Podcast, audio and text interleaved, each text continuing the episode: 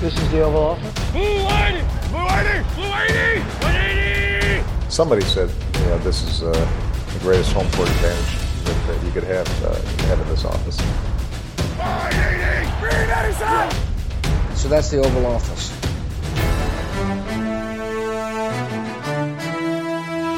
Velkommen til endnu en udgave af Det Ovale Kontor. Det er op til her onsdag den 7. oktober. Klokken er lidt over 5 om eftermiddagen. Er Mathias Sørensen, og med mig har jeg Thijs Joranger. Hej Thijs. Hej Mathias. Ja, så er der jo faktisk ikke flere. Vi er lidt, vi er lidt ensomme i dag. Det er A-holdet, der er tilbage, vil nogen måske sige. De fleste vil nok ikke sige det, øh, fordi det er nok ikke helt sådan, det er tilfældet. Men øh, det er kun os to, der sidder her i dag, fordi at ja, Mark han tillader sig at holde fri, efter at blive, være blevet giftet i weekenden. Og det er jo egentlig fair nok. Og øh, Anders han øh, er ikke med os, fordi han har været i nærheden af en person, der måske, måske ikke har coronavirus. Så vi går med livrem og seler, så det er bare os to i dag, Thijs. Og øh, det betyder så, at man som lytter kan komme til at høre lidt mere fra dig. Det vil de fleste nok synes var fedt. Men det betyder også, at man kommer til at høre lidt mere fra mig. Så på den måde opvejer det måske øh, det hele lidt. Um, Jeg tror, jeg tror, der, jeg, tror, jeg får rigelig taletid normalt. ja, det er, det, det er også fair nok. Du, øh, du har nogle gode input en gang imellem. Uh, vi skal snakke om den kommende uges kampe i NFL. Hvor mange af dem det så end bliver. Fordi der begynder at opstå lidt, øh, lidt suspekte situationer i forbindelse med coronavirus, der, der spreder sig langsomt rundt omkring i ligaen. Det kommer vi selvfølgelig til at snakke om. Øh, og så er vi også inde øh, den første fjerdedel af sæsonen er blevet spillet. De fleste hold, bortset fra to, har spillet øh, de første fire kampe, øh, så vi kigger tilbage på den første fjerdedel og kommer med nogle, og, eller kommer med nogle konklusioner efter det, og øh, så det starter vi med, og så snakker vi om kampene. Øh, vi skal inden vi begynder at sige, at det her program er bragt i samarbejde med dem, der støtter os på tier.dk. Det er dem, der gør det muligt, at vi kan optage med det udstyr, vi nu har. Vi kommer ikke til at kunne spille nogle jingler i dag. Vi sidder med det gamle udstyr, men vi har kunne købe noget nyt udstyr, fordi at der er en masse, der støtter os på tier.dk, så hvis du kunne tænke dig at bidrage til den pulje også, så kan du gå ind på 10er.dk e og støtte os med et valgfrit beløb for hvert program, vi laver. Nå, lad os lige starte med en nyhedsrunde, Thijs, fordi som sagt, coronavirus øh, er begyndt at tage lidt fat i ligaen. De har ellers gået godt de første par uger. Så fik vi udbruddet i Titans øh, i sidste uge, vi så, og øh, så blev Cam Newton jo også smittet, hvilket gjorde, at kampen mellem Chiefs og Patriots blev rykket til mandag aften, og øh, så kom der en falsk positiv også i scenen, som satte den kamp mod øh, Lions også lidt i tvivl.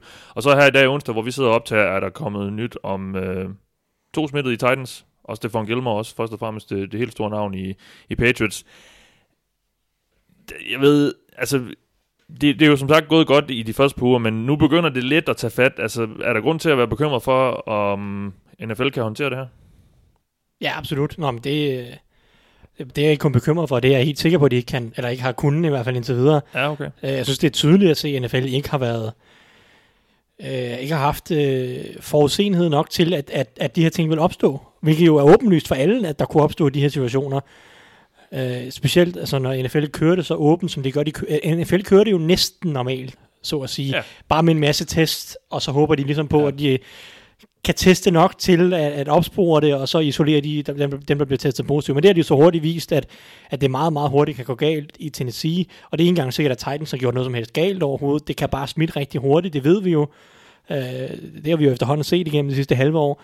Så ja, ja, ja, og NFL er jo, indtil videre har de jo ingenting gjort andet. De har flyttet, de har flyttet lidt rundt på nogle kampe, men nu er det en situation, hvor at, uh, Titans nok stadigvæk ikke kan spille på søndag, vil jeg forestille mig, fordi de har fået to nye positive, eller spillere, der har testet positivt i dag. De, de håbede på at kunne åbne deres faciliteter igen her onsdag. Det kan de så ikke nu. Nej, øh, og, og, og det, problemet er jo, at, at NFL har den her protokol med, at man skal teste, øh, de skal ikke have nogen positive test i er det, to eller tre dage i træk. ikke? De havde ikke nogen mandag, havde ikke nogen tirsdag, har så to igen i dag. Så nu skal de gå igennem torsdag og fredag uden positiv test, inden de så fredag, hvis de så lørdag heller ikke har nogen, så er de i, i, Clearet, altså er de sådan ja. tilbage på sporet. Ja. Men så er det lørdag, og så skal de spille søndag. Det giver jo ikke nogen mening. Altså, det, det kan du jo ikke rigtig fra Titans side, og det er jo det, NFL på en eller anden måde. Pro- Problemet er jo mest af alt, at NFL ikke har givet sig selv nogen fleksibilitet. Og det er jo det, der er problemet lige nu. Ja, i forhold til at kunne omrykke øh, rundt på kampene. Der, der er ikke nogen anden bye week, som man kan bruge til at rykke mere rundt på kampen. Nu har de allerede brugt Titans første bye week til at rykke rundt på den her Steelers-Titans-kamp og, og et par andre kampe i, i, sådan, i, i slipstrøm med det. Men der er ikke nogen anden bye week, og der er ikke sat ekstra tid af til eftersæsonens slutspil, og det er også det, der er sådan, NFL har ikke gjort noget som helst for at prøve at sige, okay, hvis der nu sker noget, så kan vi gøre de her ting. Det kan de stadig, stadigvæk nå, Og det er det, jeg synes, at NFL bliver nødt til at gøre noget nu. Mm. De kan overhovedet ikke, altså, fordi det er også svært for mig at forestille mig, at, at Patriots spiller den her uge. Fordi ikke nok med Cam Newton bliver testet positiv øh, fredag.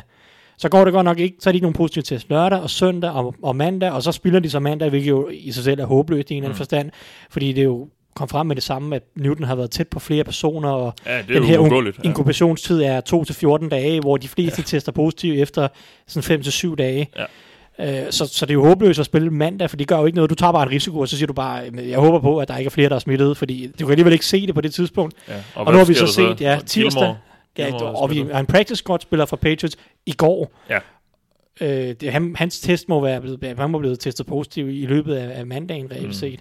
Han, han, han, spillede jo så ikke kampen, ja. Ja. kan man så sige. Nej. Men, men så, ny, så Gilmore her efter kampen øh, blev testet positiv, og jeg, kan ikke, altså, jeg tror, der kommer flere fra Patriots. Jeg kan ikke forestille mig andet de kommende dage. Og så Mm. er, er NFL i en situation, hvor der er flere kampe på samme uge, der skal rykkes rundt. Og Titans, nu skal vi, altså, nu skal vi i gang med to, så NFL bliver nødt til at gøre noget nu. Og for Ja. mig at se, så har de fem muligheder. Ja, vi kan, vi kan måske lige... Øh, altså, vi har fået et spørgsmål fra Martin Torp Vildmo. Han spørger, hvad er jeres bedste bud på, hvad NFL gør, hvis Titans ikke kan spille i denne uge, for eksempel? Hvis 5-10 spillere har fået corona. Sådan. Og så kan du så... Ja, så kan du prøve at høre, hvad for nogle du bedst kan lide. Ikke? Ja, Altså, jeg, den første er, at de indfører en uge 18 og en uge 19 i grundspillet. Simpelthen indfører to ekstra uger sidst på sæsonen, som man kan flytte kampe, man bliver nødt til at altså, som ikke kan spilles i en given uge, så kan man flytte den til uge 18 eller 19. Så i den her tilfælde vil det være Titans Bills kampen i den her weekend, flytter du den til uge 18, mm. Mm. og det samme gør du så med Patriots formentlig mod, øh, ja, hvem er det? ja. hvem de nu skal møde den her uge. Øhm, Den finder jeg lige. Det er også, men altså, så flytter du de, de to kampe til uge 18, og sådan bliver du ved at gøre det indtil, at hvis der, Broncos. Broncos, Ja. okay. Uh, så, så bliver du ved med at flytte kampe til uge 18 i tilfælde af, at de ikke kan spilles. Uh, og så, og så, lige, så, altså, så ender du ikke i de her situationer, hvor du prøver at presse en kamp igennem, som du gjorde med Chiefs Patriots. Det havde jo været, altså, det, det, det, er jo, det er jo ligesom, Ja. så kan du ligesom i stedet for bare lukke faciliteterne ned i, i fem dage, og så håbe på, at okay, så kan vi være helt sikre på, at det kun var det her ene tilfælde, eller om det er et stort smitteudbrud. Og hvis du så bliver nødt til at udskyde to kampe, jamen så har du en eventuelt en uge 19 også. Men det kræver selvfølgelig, at NFL er villig til at skubbe slutspillet, og det er også skubbe Super Bowl. Ja. Øh, og det er selvfølgelig ikke noget, NFL har lyst til, men det tror jeg, de bliver nødt til at gøre. Ja. Øh, medmindre de skal... Ja, nu kan vi gå mulighederne igennem. Ikke? Så den anden mulighed, jeg har, det er, at de, men det er lidt i forlængelse af det, i stedet for uge 18 og 19, så indfører de obligatoriske bye weeks løbende hver femte uge-agtigt. Mm. Så at de for eksempel i, lad os sige i uge 6, så er der 16 hold, der har bye week, det vil sige i næste weekend igen. Og så i uge 7 er det de andre 16 hold, der har bye week. Og det samme gør du så igen i, lad os sige, uge 11 og uge 12. Og Så vil så kræve en hel omstrukturering af hele Fu- spil fuldstændig. så, skub, så skal du lægge nogle huller ind i kalenderen, ja. som du løbende kan bruge til at skubbe kampe. Og selvfølgelig, nu siger jeg 16 og 16, det er for, at, at der er, selvfølgelig er kampe hver weekend, fordi det er klart NFL's Ja. ønske, at der skal foregå noget hver weekend, for ellers så øh, øh, har de ikke noget at give til deres seere. Ikke? Ja. Så, men, men så skal du lave, lægge sådan nogle mellemuger ind i, i, i kalenderen, og så skubbe langsomt sådan Mm. i, i trappetrin nærmest øh, skubbe sæsonen lidt på den anden måde, men det igen, så skal du også skubbe slutspillet og øh, Super Bowl i sidste ende. Det er bare at give sig selv mere fleksibilitet abilitet undervejs, mm. så det hele ikke presses ind til sidst, og så ender du i en mærkelig situation til sidst, hvor at du kan risikere, at du går ind i slutspillet med et hold, der ikke har fået udsat nogen kampe, så de har haft to ugers pause, mens at der er nogle hold, der har fået udsat nogle kampe, og så spiller de i uge 19 eller uge 18, og så bliver det sådan noget mærkeligt noget op til slutspillet. Mm. Øhm, så det er den anden mulighed. Så er den tredje mulighed, det er, at NFL de trykker på den store fede pauseknap, og så simpelthen bare siger, nu bliver der ikke spillet NFL de næste to til tre uger. Ja, det tror jeg ikke kommer til at ske. Det tror jeg nemlig heller ikke. Men, men det er sådan, det er, en, det er en tredje mulighed i hvert fald, fordi problemet, problemet med den mulighed er jo, at der er ikke nogen garanti for, at der ikke er nogen smittet om tre uger. Fordi, de, de, fordi der er jo ikke nogen boble. Nej, Så spillerne kan jo stadig godt blive smittet i alle mulige andre henseender. Specielt hvis de har tre uger fri, så går de ud og spiser, eller så laver de et eller andet gøj, fordi de kan, de kan ikke sidde stille derhjemme i tre uger, eller bare træne i den forstand. Og, og så er der jo stadig smittet om tre uger, og så er vi lige langt. I, ja. Så, så den, den løsning duer kun, hvis man begynder at bruge, eller hvis man bruger de tre uger til at indføre nogle kraftige alternativer ja. til, hvordan det foregår lige nu. Og det er så det fjerde alternativ, som jeg har, det er at indføre en, NFL, en boble, eller flere bobler øh, rundt omkring i NFL, hvor mm. at, at du simpelthen isolerer spillerne. Enten sådan regionsmæssigt har der været snak om, at så laver man fire, så laver man i nord, syd, øst, vest, og så spiller man kampe inden for det, men så skal du omlægge programmet, eller så skal ja. du i hvert fald have en boble der, og så skal du øh, flyve spillerne rundt sådan isoleret i bobler på øh, for at holde, holde kontakten helt Mm. væk, men det kræver et kæmpe logistisk show, hvor NFL skal finde ud af, hvor skal spillerne bo, og hvordan skal de foregå, de her transporter mellem stadions, øh, i, Og i, det- i og- isolation. Og det er jo svært at gøre nu, kan man sige. Det det, og, og det tror jeg, det, det scenarie kommer kun til at ske, hvis du netop pauser i tre uger. For så har Ja. du tre uger til at finde ud af, hvordan du vil gøre det der. Ja. Men det kan du ikke gøre i løbet af sæsonen, øh, som sådan. Øh, og den sidste, den, den femte option, hvilket jeg synes også synes er håbløst, det er, at NFL begynder at tabe dømme hold, der ikke kan stille hold, eller er ramt af coronasmit, eller ja. altså bare aflyse kampe. For der er så få kampe i NFL, at hvis du begynder at aflyse kampe, så bliver det ikke simpelthen et, det, det, det bliver fuldstændig åndssvagt, når man skal til at uddele slutspilspladser til sidst, mm. eller man risikerer det i hvert fald. Øh, hvis man begynder, og så giver man Bills en sejr over Titans nu her. ja, ja. Øh, og, og hvorfor fik Steelers så ikke en sejr? Og så har de en indbyrdes kamp her, og så spiller Titans kun et eller andet antal kampe. Eller, og det synes jeg også er en håbløs mulighed, fordi det er ikke sikkert, at Titans har gjort noget galt. Mm. Nu bliver de godt nok efterforsket af NFL for at se, om de har brudt nogle af de her protokoller. Men, Ja. ja. men, altså, men, men Titans er måske ikke det eneste hold. Så ender du med, så skal Patriots måske øh, tabe dem sin kamp nu her. Og så, altså vi er i uge 4 og uge 5 af sæsonen. Altså, det, altså, det, er jo, det er jo håbløst i en eller anden forstand. I, I virkeligheden er det jo nok hele NFL's tilgang til det her med corona, og som fra starten af har været, og som du også har skrevet på Twitter flere gange, det er sådan lidt, de håber bare lidt. Altså det er sådan lidt, vi håber bare, der ikke sker noget. Og, jeg, og de kan jo helt sikkert godt leve med, en enkelt spiller eller to for hvert hold bliver smittet og ikke kan spille kampene. Problemet er jo bare, chancen for, at det, det forbliver en eller to spillere, er bare ikke særlig stor. Nej, og, Fordi og, og, at du kan de ikke, her spillere er i så nær kontakt, og også til træning, og de sidder i møder sammen, og så kan det godt være, at de sidder med to meter mellem hinanden i møder, men du, det er bare meget, meget svært at undgå tæt kontakt, også under kampene. Jo. Det er jo umuligt at undgå under, under kampene. Ja, og, og, og Og vi problemet så er jo... Gilmore, der er de her billeder af Gilmore, der står og krammer med Holmes efter kampen øh, natten til tirsdag. Altså, hvad, hvad, så, hvad så med Mahomes nu? Øh, hvis, han bliver smittet, skal, skal Chiefs så spille? Jamen, det skal de jo egentlig, for, og, fordi det gjorde Patriots jo også uden Cam og sådan noget. Men når de her stjern, hvis de her stjernespillere begynder at blive smittet, og det har vi jo set med Cam nu og også, Stefan Gilmore, altså, Ja, og og problemet er jo mest af alt, at hvis du får en positiv test hos et hold, så skal der gå en uge mindst formentlig, før du kan finde ud af, om der er andre smittet på holdet. Mm. Og, og problemet er, så kommer du forbi en kamp, så bliver du nødt til at spille en kamp, du bliver nødt til at bare, så, så 50-50 er du en kamp, ikke? Ja. Øh, og, det, og det gik godt med AJ Terrell, da han blev smittet for, han blev smittet inden uge 3. Falcons. Ja, cornerback Ja. ja. for Falcons, ja. Så han blev smittet, eller han testet positivt, også, jeg tror det var torsdag eller fredag. Mm. Og der var ikke andre i Falcons, så de valgte at spille den kamp der. Og det er så gået godt, der er ikke kommet andre tilfælde hos Falcons. Men Ja. nu er vi i en situation med Patriots, der ligner, at det kunne godt være starten på et, et smitteudbrud. Ikke? Ja. Så, så det er jo sådan lidt, NFL bliver... Jeg, jeg synes, at der er ikke nogen, NFL kommer ikke udenom at indføre nogle, nogle, nogle bye weeks eller nogle ekstra uger for at prøve at give sig selv noget fleksibilitet. Det er den letteste løsning. De kan, det, synes- og jeg synes også, det er den bedste løsning, de kan gøre. De bliver nødt til at give sig selv noget fleksibilitet i forhold til Ja. programmet. Og så må Super Bowl øh, ligge i slutningen af februar i år. Det bliver spændende at se, øh, hvad der sker. Det er en masse, måske, måske ikke scenarier lige nu, vi kan sidde og komme med, så øh, nu må vi så følge situationen, hvordan den udvikler sig. Den udvikler sig helt sikkert fra, at vi sidder her til, man kan høre det her program. Nå, det næste punkt, det er jo meget oplagt. Vi skal snakke om Bill O'Brien, Houston-træner, og så alligevel ikke, fordi han blev fyret mandag aften, dansk tid, øhm, efter at Houston startede sæsonen 0-4, og det første, man jo tænkte var, ja okay, men de mødte også, start med at møde Chiefs, Ravens og Steelers, og det er jo fair nok at tabe til de hold, der er helt sikkert er blandt de bedste i AFC, men Houston har jo, og Bill O'Brien har jo set sig selv som et hold, der, øh, der skulle kæmpe med om at komme i Super Bowl, og så skal man altså slå et af de her hold, formentlig nok i hvert fald, eller i hvert fald om, om ikke andet, tæt på, ikke? være tæt på det. Det er fair nok at tabe til dem, som sagt. Det er jo gode hold, men han er altså 0-4, og han nåede jo lige nærmest, næsten på vejen ud, i hvert fald tidligere i år, og trade øh, en masse gode spillere væk, eller i hvert fald øh, holdets næstbedste spiller, i hvert fald nok DeAndre Hopkins, og, og, og det her med, at han, han har på en eller anden måde sat holdet tilbage med sine håbløse beslutninger som GM. Øhm, men Houston blev ved med at give ham mere og mere magt, og nu står de så her, øh, og fik endelig nok, øh, kan man sige. Øhm, jeg, skal jo, jeg, jeg var lidt forundret over timingen, ikke fordi jeg synes, det er overraskende, de fyrer om det, har han sådan set fortjent, men timingen i det fire år ude inde i en sæson, og et år efter, man har givet ham øh, mere og mere magt, og han har, man har lavet ham gøre alle mulige håbløse ting, øh, Thijs, altså, men de blev også nødt til at trykke på reset-knappen på et eller andet tidspunkt, men, men det var jo også, så kom de måske frem til, at jo før jo bedre, eller hvad? Ja, yeah, ingen forstand, altså, der kunne være forlydninger frem om, eller forlydninger frem om, at det virker lidt, som han havde tabt truppen i de her uger, øh, at der havde været nogle, nogle skænderier nærmest sige. Jeg, jeg ved ikke, om det var mellem ham og spillertruppen, eller ham og andre i trænerstaben, men det virkede til, at, at truppen havde nu endelig øh, fået nok af ham på en eller anden måde. Han har altid haft et ry for at være lidt en, øh, lidt en, temper- ja, Ja. lidt en, lidt en sur bavian nogle gange. Ja. Øh, og ja, jeg tror sådan set bare, at, at, at det, jeg tror, at truppen fik nok, og når truppen får nok, så er der jo ikke noget formål i det.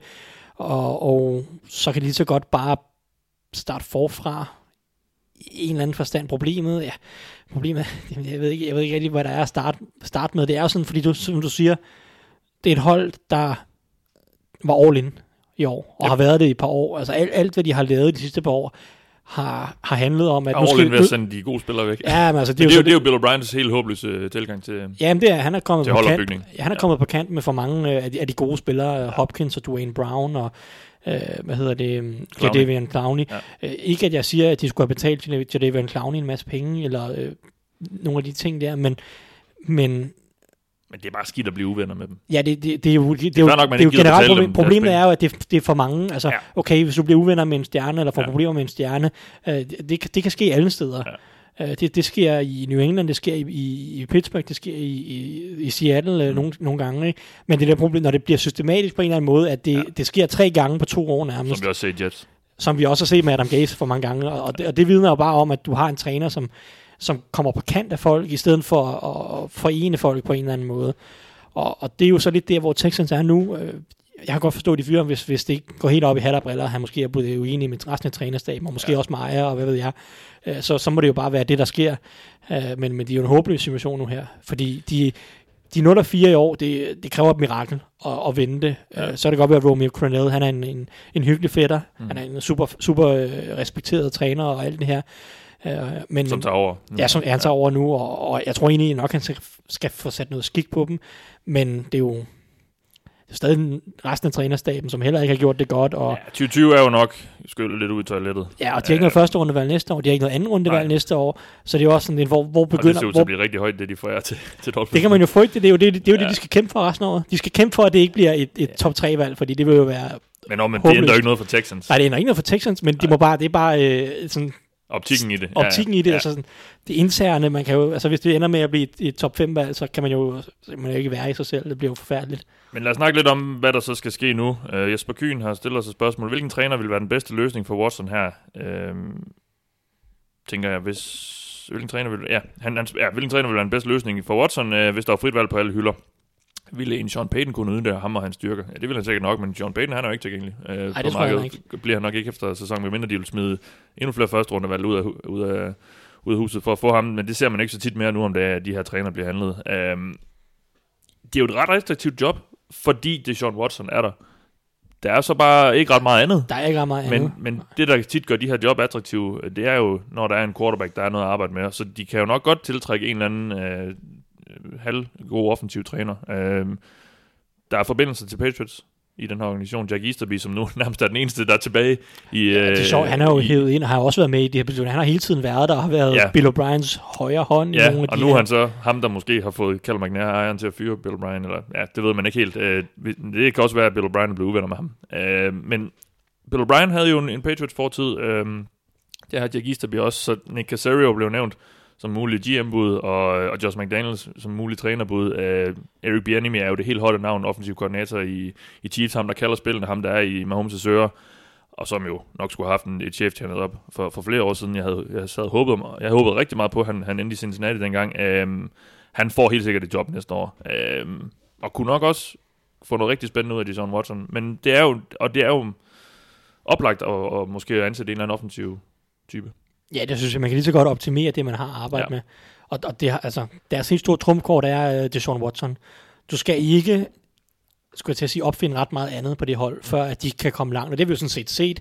Uh, Texans har været i slutspillet fire af de sidste seks sæsoner. Det har så godt nok ikke været med Watson i alle årene. Men du har set de sidste år, at selvom de har haft et dårligt forsvar, selvom de har haft en dårlig offensiv linje, selvom at de ikke har kunnet løbe bolden, hvad ved jeg, selvom de kun har haft Hopkins og bla bla bla, så har de alligevel været slutspillere. De har alligevel været der. Øh, ikke så langt fra. Man har aldrig siddet med fornemmelse, at de kunne vinde Super Bowl, men de har ikke været ret langt fra. Så, altså, du nævner McDaniels, Eric Bieniemy, gode bud. Jeg vil sige Brian Dabble fra, fra Buffalo Ja. ja. også.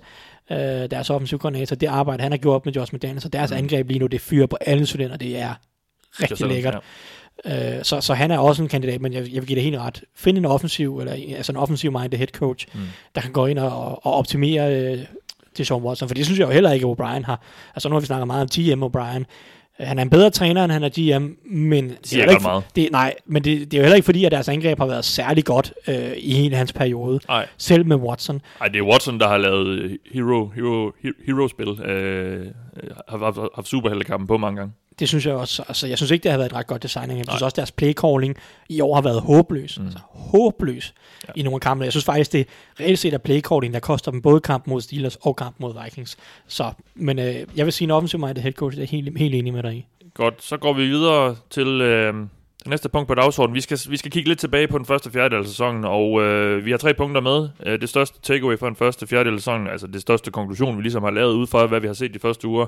Den største overraskelse, det er positivt lavet. Det kan både være spiller og hold. Øh, og vi kommer vist lidt ind på begge dele. Og så den største skuffelse. Øh, Thijs, det største takeaway for den første fjerdedel af sæsonen, hvad er det? Hvad har du bedt mærke i?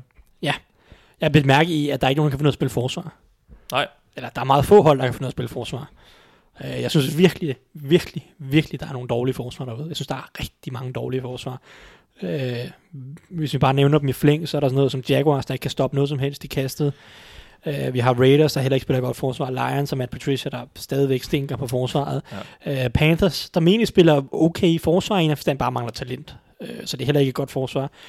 Øh, Texans, elendigt forsvar. De bliver løbet over hver eneste uge. Det er pinligt at se på. Falcons, ja, det ved, det ved vi. Det, det, Ja. sejler også. Og så er der Cowboys, som nok er den største katastrofe af dem alle sammen lige nu. Det, det er jo også, det, det ser helt håbløst ud, og, og truppen, De har det også svært med deres øh, angreb, der, der bliver ved med at give modstanderen bolden og i svære positioner. ja, ja, det, der er nogle turnovers der, men, ja. men det er jo ikke nogen undskyldning for, Nej, nej. altså, der, der er jo også bare, i Cowboys er der også bare sådan noget, altså, spillerne er ude at sige, at um, schema er for komplekst, og trænerne er ude at sige, at schema er ikke for komplekst, vi skal bare eksekvere bedre. Mm. Så der er sådan en eller anden, sådan en, en eller anden uoverensstemmelse mellem trænerstaben og spillertruppen allerede lige nu, øh, fire uger ind i sæsonen. Øh, Altså det forsvar, og det sejler, de, det var pinligt mod Browns. Det var Mm. pinligt. Altså, man også tage Seahawks, for den så skyld, de er 4-0, men de kan ikke finde ud at spille forsvar, så øh, jeg synes, der er virkelig mange dårlige forsvar. Ja. Og hvis man tager det sådan, øh, kigger på det siden 2001, så er der tre af de, tre af de otte højst scorende uger, sådan i gennemsnit, altså point per kamp, de ligger i den her sæson. Øh, senest den, øh, den her weekend, den, den, øh, den femte højst scorende øh, uge nogensinde, eller ikke nogensinde, siden 2001, øh, hvor vi har haft den her divisionsstruktur. Øh, ellers så er vi lige nu på vej mod et snit, der hedder sådan 51,7 point per kamp. Øh, rekorden er 46,8. Det skal nok falde i det 51, vi er fire uger inden og alt sådan noget, men, men lige nu er vi på vej mod rekord. Og så vil jeg sige, altså så er det igen, der er meget, meget få forsvar. Jeg vil måske sige, der er måske fem forsvar, som jeg synes har spillet et godt forsvar indtil videre i sæsonen. Resten er bare sådan, enten er det ok, eller så er det decideret dårligt. Ja. Men for, det, det er måske noget, vi kan forvente bliver bedre Øh, i takt med, at forsvaren, og det er jo, det er jo også tit, det er jo noget, vi nævner, man snakker om næsten hver sæson, forsvaren bliver tit bedre i løbet af sæsonen, fordi det, det er svært ligesom at komme ind i den der kampform og, og finde de der aftaler, ud, finde ud af aftalerne i training camp og sådan noget. Så det bliver lige stille bedre i løbet af sæsonen. Og, og Ja, også ikke, fordi du kan få begynder at forberede dig mere på, hvad modstanderen gør. Præcis, og man takler simpelthen, altså man vender sig bare til at takle og, og sådan noget. man kan sige, at det her det var også noget, vi så i 2011, efter den her lockout, Lockdown. Ja, ja, ja, øh, som, lockout. øh, som jo ødelagde en stor del af offseason for holdene også. Det var også et vanvittigt godt offensivt år. Der var Mm. rigtig mange øh, spillere, der havde altså, rekordår. Det var det år, hvor Drew Brees kastede for fem, øh, 5400 yards. Ikke? Altså, øh, Øh, daværende tidspunkt var det rekord. Øh, Peyton Manning slog den så senere. Men vi havde Brady over 5.000 den eneste gang i karrieren. Eli Manning var lige under 5.000. Matthew Stafford var over 5.000 yards. Så, så det, er, det virker bare til at være den her offseason, der har ødelagt rigtig meget for forsvarerne. Øh, så, så og så er der selvfølgelig også hele det her, at der er ikke noget støj på, på, på tribunerne. Det plejer også at hjælpe forsvaren i en eller anden forstand, fordi angrebene har meget lettere nu ved at ændre spillene og, og gøre forskellige ting, og Ja. ja. ikke at skulle køre silent counts og, og hvad ved jeg. Så der er rigtig mange ting, der arbejder imod forsvaret i tid, og det synes jeg virkelig har været tydeligt. Jeg Ja. synes virkelig, der er spillet dårligt forsvar. Mit takeaway er, at vi, altså, vi brugte jo meget offseason på at snakke om, hvordan, hvordan kommer spillet på banen til at se ud her efter den her corona-offseason, hvor holdene jo ikke har kunne træne på samme måde og kunne forberede sig på, på samme måde, og simpelthen bare få de her reps ind, som, som jo er så vigtige for at blive klar. Øhm, jeg synes egentlig ikke, NFL ser så meget anderledes ud, sådan overordnet, i forhold til, hvad vi jo normalt ser i starten af en sæson. Øh, det har, som du nævner, forsvarende, de har nok lige skulle bruge lidt længere tid på at komme i gang, og, og skal stadig også bruge lidt tid. Og, og det har så gjort at livet lidt nemmere for angrebene. Men jeg synes egentlig, jeg synes egentlig NFL ligner meget sig selv. Øhm, der har været, der har været øh, over nogle hold, der lige skal bruge de første par uger på at komme i gang. Det har vi også set i år, øh, og jeg synes ikke, det har været navn, nævneværdigt flere end normalt. Øh, og så er der andre, der har været klar for start. Det plejer vi også at se. Altså, det, det er sådan lidt øh, hip som haps hvert år, synes jeg. Øh, favoritterne vinder lidt flere kampe. Vi, vi, vi, vi snakkede lidt om, øh, om opsæt på, på Twitter i går, øh, Thijs, og, og så gik jeg ind og tjekkede tallene. Øh, bookmakernes favoritter vinder 68,3% af gangene i år. Siden 2010 ligger det på 66,2%, så altså det er nogenlunde det samme. To tredjedel af kampene bliver vundet af, af favoritterne. Øh, så vi har ikke set så mange opsæt, men som også du nævnte, så har vi begge to en fornemmelse af, at de her store øh, opsæt, de måske, dem kommer der måske ikke i lige så høj grad, fordi de gode hold og de rigtig dårlige hold, altså det, det er lidt mere sådan, det er. Øh, der, der er bare måske lidt, der, er, der er lidt længere fra top til bund i år. Ja, og, og der er ikke en udebanefordel til at, at udjævne nogle af de her ting. Nej, og det er jo så også det. Øh, så gik jeg også, øh, i den samme forbindelse som, som vores øh, snak der på Twitter, så gik jeg også ind og kiggede på, øh, på det her med ude- og hjemmehold, hvor mange vinder, og, og siden, siden 2010 har, hjemmeholdene vundet 57% af kampene. I år ligger det på 50. De 31, 31 og 1 øh, holdene, så, øh, hjemmeholdene, så de vinder, de, de vinder lige så mange kampe, som de taber. Så det her med øh, fans på, på stadion, øh, eller ikke fans på stadion, har gjort, at, at det bliver lidt mere jævnbyrdigt øh, i forhold til, hvor, man, hvor der bliver spillet. Så på den måde er der nogle små ændringer, men det er jo ikke noget, hvor man tænker, wow, det, det er vildt. Det er ikke, det er ikke helt vilde tal, øh, eller udsving, vi ser indtil videre. Så jeg synes egentlig, jeg har set en, en nogenlunde normal sæsonstart øh, her i de første fire uger. Og det er jo, det er jo positivt. Altså, der var mange dommedagsprofetier om, at, øh, at det kunne øh, blive øh, rigtig, rigtig grim, grim fodbold, men jeg synes egentlig, det fra start har, har lignet meget sig selv. Um, lad os snakke overs- overraskelser og skuffelser, Thijs. Um, hvad har været din, øh, din største overraskelse indtil videre? Ja, man kan se, at du har taget en af de andre. Jeg havde tre, jeg havde tre overvejet. Ja. Den, du vil snakke om, den kan vi tage. Og så vil jeg sige, at Aaron Rodgers er god igen. Det var den anden, jeg overvejede. Men, det, men den, det, det, som jeg fuldstændig har, altså det der Ja, jeg kan ikke, det er helt stor samtale. det er helt, det, jeg, jeg forstår det ikke, jeg er mindblown. Ja. Øh, jeg havde aldrig forestillet mig, at den her øh, 69-årige head coach for Seahawks og hans offensive koordinator, Ja. efter så mange år i NFL og så mange år i Seahawks, Endelig fik tændt for Twitter. endelig fik tændt på Twitter, og simpelthen har, har, har vendt deres angreb 180 grader. Yep. Seahawks har jo i al den tid, Russell Wilson har været der, hvor Pete Carroll selvfølgelig også har været der, været et run first, run second, Yes. run Pass third, when necessary. pass only when necessary Ja. hold. Det har altid været sådan, og, og det har bare været deres filosofi, at de vil etablere løbet, de spille fysisk, og de vil spille forsvar efter det, og så Russell Wilson, han kan få lov til at redde dem på tredje down, har det jo været, og jeg har jo brokket mig evindelig meget de sidste par år, og sagt, at Seahawks, de vinder aldrig Super Bowl med Pete Carroll, i den forstand, at de vinder aldrig Super Bowl med Pete Carroll, hvis han fortsætter med den filosofi. Men han har jo ændret filosofien fuldstændig. Seahawks er det mest kasteglade hold i år overhovedet.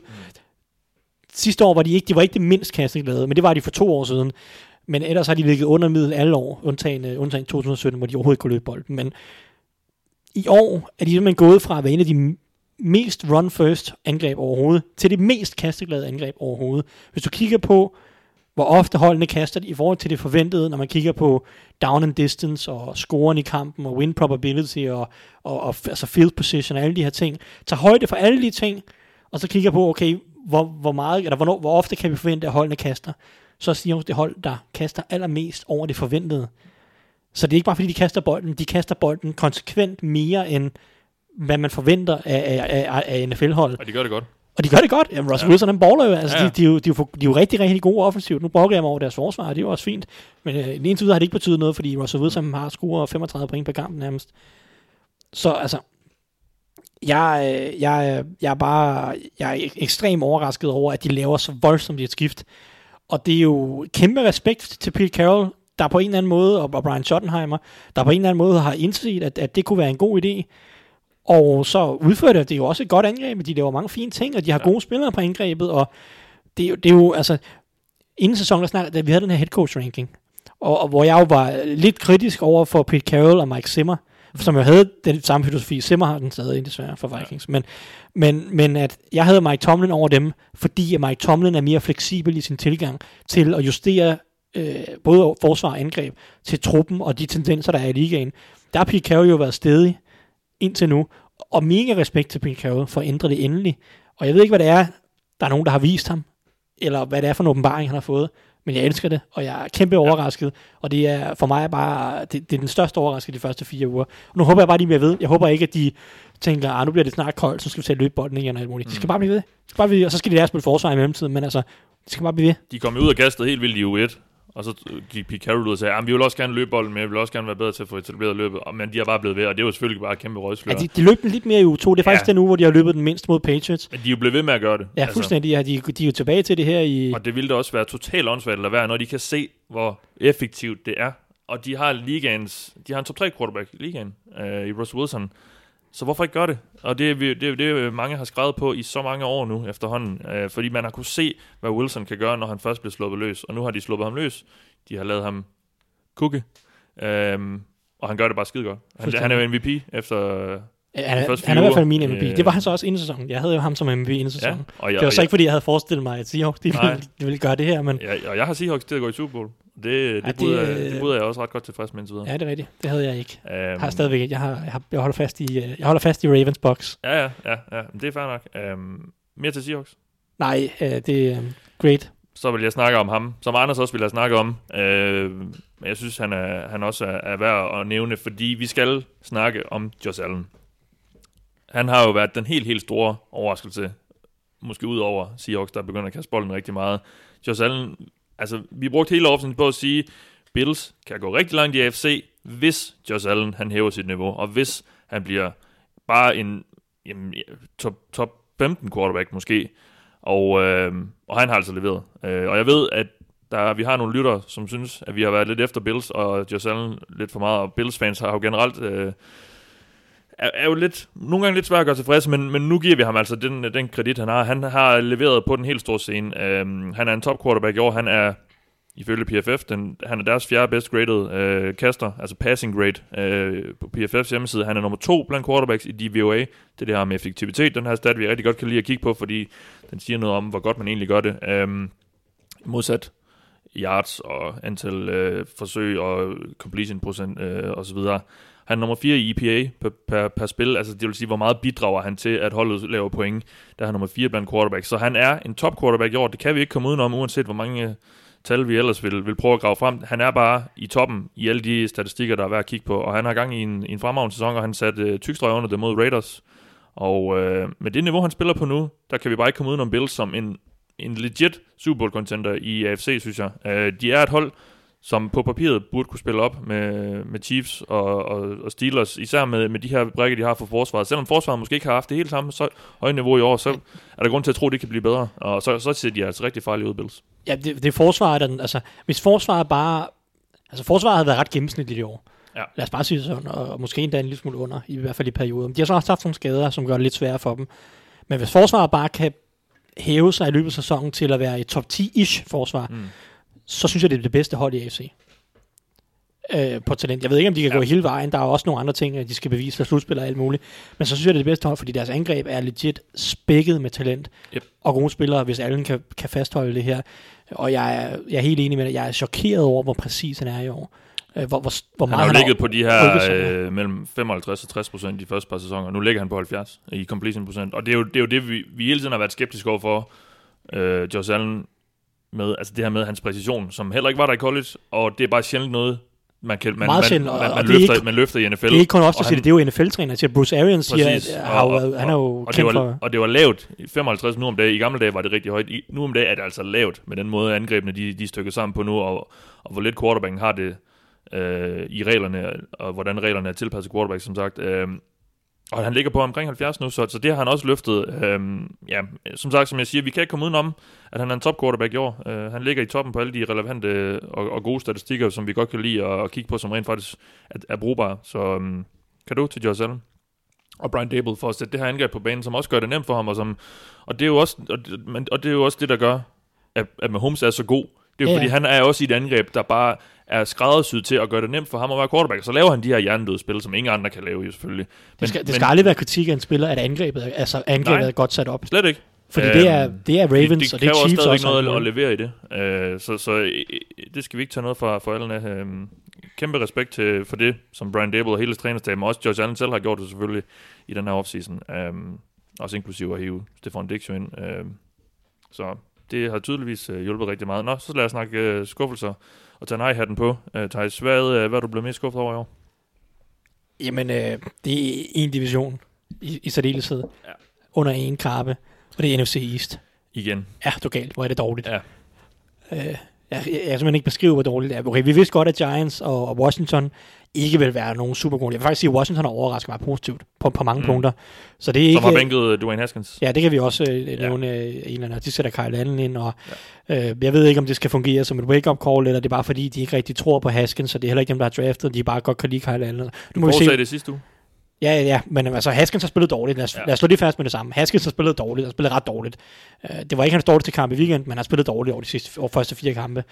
Men Øh, igen, det var jo ikke, vi havde ikke forventet store ting for, for hverken dem eller Giants. Nej, det, det, det havde vi ikke. Men, men det, er jo, det er jo Cowboys og det er Eagles, der har været kanon store skuffelser. Øh, Cowboys er det defensivt primært. Der har været nogle, nogle fumbles, øh, nogle turnovers på angrebet, der også har kostet lidt i, nogle, i starten af nogle af kampene. Men overordnet set har, deres- har, deres, har deres angreb jo været fint. Det er jo ikke der, problemerne ligger. Forsvaret, en katastrofe. Det er jo, det er jo nok NFL's dårligste forsvar lige nu. Øh, og, og der er bare... Der er ingen effort, og der er øh, forvirring på, på holdet. Der er manglende talent i secondary. Der er nogle skader på linebacker, der gør det. Men der er også bare, der er bare ingen, der spiller godt.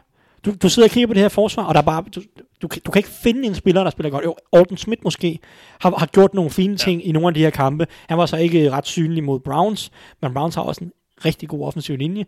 Men, men, men du sidder og kigger på det her, der er ikke nogen, der spiller godt. Jalen Smith, han toger rundt på linebacker. Safetiesne, de laver det ene blown coverage efter det andet. Cornerback er sindssygt ramt af skader, så det er rookies og hvad hedder han, Daryl Worley, som bare aldrig må være en rigtig starter i NFL, som løber rundt. Og det er bare, det, er, det er soft, og det er øh, usammenhængende, og det er bare, det, det er elendigt forsvar på alle parametre lige nu. Øh, Så der er kæmpe arbejde med at få rettet op på det. Så har vi Eagles. Der er det sådan set det omvendte. Forsvaret har også nogle problemer, specielt på linebacker, men det er angrebet, der har været en katastrofe. Wentz er helt væk. Han var bedre mod 49ers, Ja, ja, end han havde været i første Men kampe. det siger ikke ret meget. Nej, det siger ikke ret meget, fordi det kunne nærmest ikke blive værre. Nej. Han var jo reelt set ligaens dårligste quarterback de første tre uger. Det var kun Haskins, der kunne Jeg var, helt, jeg, var, jeg var helt i chok, da jeg så ham mod Bengals. Jeg, havde, jeg, jeg vidste godt, at han ikke havde været god i de første på, men nu sad, nu, der så jeg jo, den så jeg jo up close, han har sagt, den kamp, og, og han var virkelig ringe. Og, og det, han, det var han de første tre. Ja, han, Præcision han, helt væk, og misser, beslutninger, ja. beslutninger helt væk, og ja. Øhm, fuldstændig på alle Ja. ja. parametre var han bare, han var bare dårlig. Mm. Det var lidt bedre mod 49ers. De virkede som om, de havde kogt tingene, altså skåret det helt ind til benet. Så Ja. ja. okay, nu kører vi bare nogle ting her, og så prøver vi nogle ret simple ting at få det til at fungere. ja, han lavede nogle spil på nogle løb og så videre. Ja. Og, ja. Så det hjalp lidt, at der var lidt fremgangsspor, så man kan jo håbe, at, at, at de kan bygge lidt på det og prøve at finde et andet niveau sådan over tiden i løbet af sæsonen, som de kan bygge videre på og, og, og forbedre det, og det er, selvfølgelig, det er selvfølgelig håbet. Og det må man jo sige, at nu er vi os meget over Cowboys og Eagles, men fordi alle hold i divisionen er så dårlige, så er det her en division, der kan gå alle retninger, mm. øh, undtagen Giants, fordi det tror jeg bare er 0% på. Ja. Øh, men, men, og ja, Washington bør jo heller ikke, men, men hvem ved, hvis Kyle Allen lige pludselig kommer ind og er øh, Guds gave til, til Ja. fodbolden, som, det, det så vi jo ikke rigtig sidste år, men, Ej, men, men hvad ved jeg? Men, men lad os sige, altså Eagles og Cowboys har, har tid til at, at finde ud af det her. Fordi det ser ikke ud som om, der er nogen hold i divisionen, der har tænkt sig at stikke af. Så, så det er jo det positive for det her. og Der er ikke nogen grund til at afskrive dem. Fordi hvis Cowboys bare på en eller anden måde får stablet et, et nogenlunde gangbart forsvar på benene over sæsonen, så kan de jo slå rigtig mange hold, fordi de kan score rigtig mange point. Og Eagles har jo også, hvis de får nogle wide receivers tilbage fra skader, og får nogle offensive linjefolk tilbage fra skader, og får en quarterback sådan, set over resten af sæsonen, så er det jo også et hold, som, som kan nogle ting, også defensivt. De har været rigtig gode til at få pres på quarterbacken, som vi, som vi nærmest kender dem så. Altså, de har jo nogle ting, de her hold, men nej, hvor har de været dårlige de første fire uger. Og jeg glæder mig meget til at se, om de kan rette op på det Mm. i de ja, næste kampe. ja. Øhm, Måske ikke de Eagles, de må godt vente nu. Jeg, jeg har svært ved at finde noget, der overgik uh, NFC, så jeg, så jeg har egentlig ikke de helt store ting kommet, fordi jeg synes egentlig ikke, der har været så mega mange skuffelser i år. Uh, jeg vil lige nævne Jets, fordi selvom, selvom vi havde lave forventninger til dem, så har de overrasket og skuffet mig med, hvor, hvor, hvor dårlige de rent faktisk er. Og jeg er skuffet på, øh, på Jets-fansens vegne, og jeg er også lidt skuffet på, på Sam Darnolds vegne. Han får bare... Altså, jeg, han spiller ikke særlig godt, bevares. Det er selvfølgelig, øh, det er selvfølgelig også til dels hans skyld. Men hold da op, hvor er de dårlige. Det sejler bare fuldstændig. Øh, så det, det er jeg lidt skuffet over, fordi ja, man, har, man, man kunne med vis rimelighed have forventet måske bare en smule fremgang, men det er der bare overhovedet ikke været. Så øh, det er ikke en kæmpe skuffelse for mig, som sagt, men, men det var alligevel lige noget, jeg vil, jeg vil nævne, fordi det, det har nærmest været på, øh, på, på, ja, på college-niveau har det nærmest været. Jeg tror stadig, de vil, de vil slå nok alle college-hold, hvis de, hvis de mødte op. Øh, men, øh, men det har virkelig set, set ring ud. Ja, tag Giants med ind under. De, de to har bare... Ja, det er ikke engang løgn. De to hold der i New York, nej, Ja. er de dårlige. Ja. Giants har scoret tre touchdowns de første tre uger. Det er jo bare fuldstændig utilgiveligt. Ja. Men øh, ja, så lykke med det i New York. Lad os øh, vende blikket fremad og gøre det, vi har sat os ned for at gøre hver uge. Øh, vi skal snakke de kommende kampe, og vi starter med ugens matchup. Thijs, vil du ikke lægge ud? Jo, jeg, jeg havde jo egentlig taget øh, Titans mod Bills, så ville jeg snakke lidt om den. Ja, men øh, Men det er ligesom om, at øh, den kamp nok ikke bliver spillet her på søndag. Har i hvert fald ikke... Øh, der er så meget usikkerhed, så det vil være synd at, at bruge ret meget tid på den. Ja, så lad os, lad os prøve at snakke lidt. Nu har jeg jo snakket varmt om øh, Russell Wilson og det her Seahawks angreb. Så lad os snakke lidt om deres forsvar, der er piv elendigt Ja. øh, på rigtig mange områder. Øh, der er ikke noget hold i NFL, der tillader flere yards til wide receivers end Seattle Seahawks. De tillader, på fire kampe har de tilladt 1345 yards. Det er meget. Det er rigtig meget, og det er rigtig meget mere end nummer to. Nummer to i NFL har tilladt 845 yards. Det vil sige, at Seahawks har tilladt 500 yards mere end nummer to på listen. Det vil sige, at de har tilladt 60% mere, end nummer to har i alt. Det er vildt. Eller, eller 60% af 60% mere end, ja, you get the point. Meget, har- de meget har- mere end nummer to. De har, de har tilladt ufattelig mange yards ja. til wide receiver. Ja. Og i den her uge møder de et hold i Minnesota Vikings, der kaster bolden rigtig meget til wide receiver, og ser ud som om, de har fundet to rigtig dygtige wide receiver. Vi ved, at Adam Thielen er god. Justin Jefferson har været forrygende de sidste to uger. Han var af en eller anden grund ikke den store del af angrebet de første par uger, hvor Vikings angreb også var piv elendigt. Men de har fået gang i det offensive de sidste to uger, og Justin Jefferson har været en stor del af grunden. Vikings, de, øh, de sidste to uger har kastet bolden 67, eller 67 procent af de gange Cous- Cousins har kastet bolden, har været til Jefferson eller Thielen. Så det er hold, der kaster bolden rigtig meget til receiver. De kaster den dybt rigtig meget. Det, Cousins har øh, den højeste, øh, det højeste intended air yards øh, per kast. Mm. Så øh, hvor langt ned ad banen han kaster den, øh, når han kaster den, der har den højeste ligaen. Så det er et hold, der på en eller anden måde øh, har nogle bringer der i Jefferson og Thielen til at angribe, angribe Seahawks, øh, især hen over midten, hvor jeg synes, at Seahawks har været utrolig svage øh, fra slotten og, og foran safeties, bag linebackers, nogle af de her områder inde i midten af banen, synes jeg, de har været rigtig, rigtig skidt. Og, og, og både Thielen og Jefferson arbejder ikke kun udvendigt, men også rigtig meget ind over midten, og rigtig meget ud for slotten. Så det er, det er et fint matchup for at se, om, om Vikings egentlig kan, kan udnytte det her lidt svage Seahawks forsvar til at gøre det til et shootout på en eller anden måde. Så, øh, så jeg glæder mig til at se, om de, om de kan fortsætte, og så glæder jeg mig til at se, om Jefferson fortsætter, fordi det, det har faktisk været en ret, jeg synes, det er ret imponerende, øh, hvad han har lavet de sidste to uger, og han ligner jo lige nu den bedste rookie wide receiver af dem, der har været fire Ja. år inde i sæsonen. Det er ja. selvfølgelig ikke meget, men, men jeg synes, det er spændende at se også, fordi Vikings ser ud som, at de langsomt kommer i gang. Nu også defensivt for den sags skyld, men efter de første tre uger, hvor det var meget, meget, meget dårligt i en eller anden forstand, så, så langsomt bliver det bedre, og det, det er jo så også en eller anden progression, vi, vi kan følge i løbet af sæsonen. Yes, jeg har taget Colts Browns med. Øh, det her, det er to hold, der, som jeg ser det, ligger i, i subtoppen i AFC. Altså i det her lag, som lige under Chiefs, lige under Ravens, lige under Steelers og Bills, som nok i mine øjne i hvert fald er, at de hold, der ser, der ser bedst ud lige nu i AFC. Det her, det, det er to hold for, for lavet lige under, og jeg synes især, det er interessant, når, øh, når Browns' angreb er på banen mod Colts' forsvar. Fordi hvad, hvad kan Baker og, og resten af, af det her angreb egentlig mod NFL's på flere parametre bedste forsvar, de er nummer et i DVOA, den her effektivitetsstats, og de er også nummer et i, øh, i PFF's øh, øh, karaktersystem. Altså, så det er et, et forsvar, som ser rigtig godt ud lige nu. Browns har... Øh, Browns og Stefanski har bygget et super spændende løbeangreb op, øhm, og Baker Mayfield er faktisk øh, blevet, er jo nærmest blevet sådan en, en slags øh, upscale øh, game manager i det her angreb. Altså han, han, øh, han afleverer bolden til, til running backsene, og så er det det, der ligesom er kernen i det her angreb. Og vi er jo ikke super begejstrede for at løbe bolden meget, men når man gør det så effektivt, som Browns gør det, så øh, er det, er det, har vi ikke nogen problemer med det. Men, men hvad, hvad kan det her angreb, hvis, hvis Coles kan lykkes med at, at tvinge til at afgøre kampen? Det, øh, hvis Coles kan, kan tvinge Baker til at skulle afgøre kampen, fordi jeg tror, det er det, der vil være Coles' opskrift. Altså, fordi vi har set en Baker Mayfield, som man kan forvirre, som man kan stresse, som man kan øh, tvinge til at tage nogle, nogle tvivlsomme beslutninger og lave sådan, nogle tvivlsomme kast. Så kan, hvis, hvis Coles kan lykkes med bare at sætte en lille prop i det her øh, løbeangreb, som er svært at håndtere, og som har set rigtig, rigtig godt ud øh, i starten af sæsonen, så er jeg spændt på at se, hvad, hvad Baker han kan gøre, fordi det, det, er det, det er det, der kan gøre, altså hvis han kan løfte sit niveau, og hvis han kan, kan blive den quarterback, som vi tror, han er, eller kan være, så kan det her angreb, Browns angreb, blive rigtig, rigtig godt, og så kan de blive rigtig svære at spille imod Cleveland Browns. Men, øh, men det, det, det, det er ligesom er spændt på at se, hvordan, hvordan vil det her angreb reagere mod, mod det her Coles hold, som, som har kommet rigtig godt ud af, af starthånderne. Øh, så det er egentlig sådan lidt det her med, hvor, hvor godt er Browns' angreb egentlig, når de kommer op mod, i hvert fald lidt på papiret, rigtig godt forsvar. Ja, jeg har jo sådan lidt en omvendt også, fordi man kan samle, ja. stille det samme spørgsmål til Coles.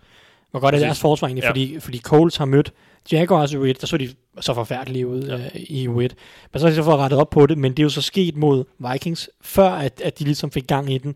Ja. Så deres angreb var meget dårligt de første uger. Så det er mod Jets, der ikke har et angreb. Ja. Og så Bears med Nick Foles, der også er et dårligt angreb. Så Coles er jo også på en eller anden måde... Det er klart, det er ikke med Holmes og, øh, og, og eliten, Nej, de så men så skal de jo så bevise det den her uge Ja. i en eller anden forstand, at, at, at, at de også kan mod et godt forsvar. Så, Ja. så det er et rigtig fedt matchup, hvor, hvor begge hold virkelig kan bevise noget, og, og vinderen Ja. måske skal tages ret seriøst øh, i AFC også. Hvad synes vi om det her Cleveland Browns angreb? Fordi vi har jo, vi kan jo, vi begge så rigtig gode ud i sin rookie-sæson. Det gik ned af sidste år, det, det ved alle, der bare følger lidt med i NFL. Øhm, og vi har jo ikke rigtig set ham løfte, løfte niveauet igen, men, men Browns har et godt angreb, fordi at de har det her gode løbeangreb. Altså, hvad, øh, hvor, hvor står Baker? Altså, vi snakker om det, du, du havde det også med i starten af sæsonen. Skal vi til at trykke på panikknappen med ham? Det har ikke set lige så skidt ud på det seneste, men han har også nogle, kommer også i nogle favorable situationer. Altså, hvad, er vi blevet klogere på, på, hvor han står? Nej, det synes jeg egentlig ikke. Fordi jeg synes ikke, han har, jeg synes ikke, han har gjort noget i de sidste to uger. De kunne Nej. have vundet de kampe med Brett Ripien, øh, skulle jeg til at sige, fordi han har, ikke, han har, han har nærmest ikke eksisteret, mm. især mod Cowboys. Jeg kan ikke huske, at han spillede. Nej, det er selvfølgelig ikke sandt. Jeg synes stadig, at han har nogle rigtig trælse tendenser i sit spil, ja. øh, hvor han ikke, hvor han, Han forlader, for sig selv. han, hvor han forlader lommen fuldstændig ja. uden grund.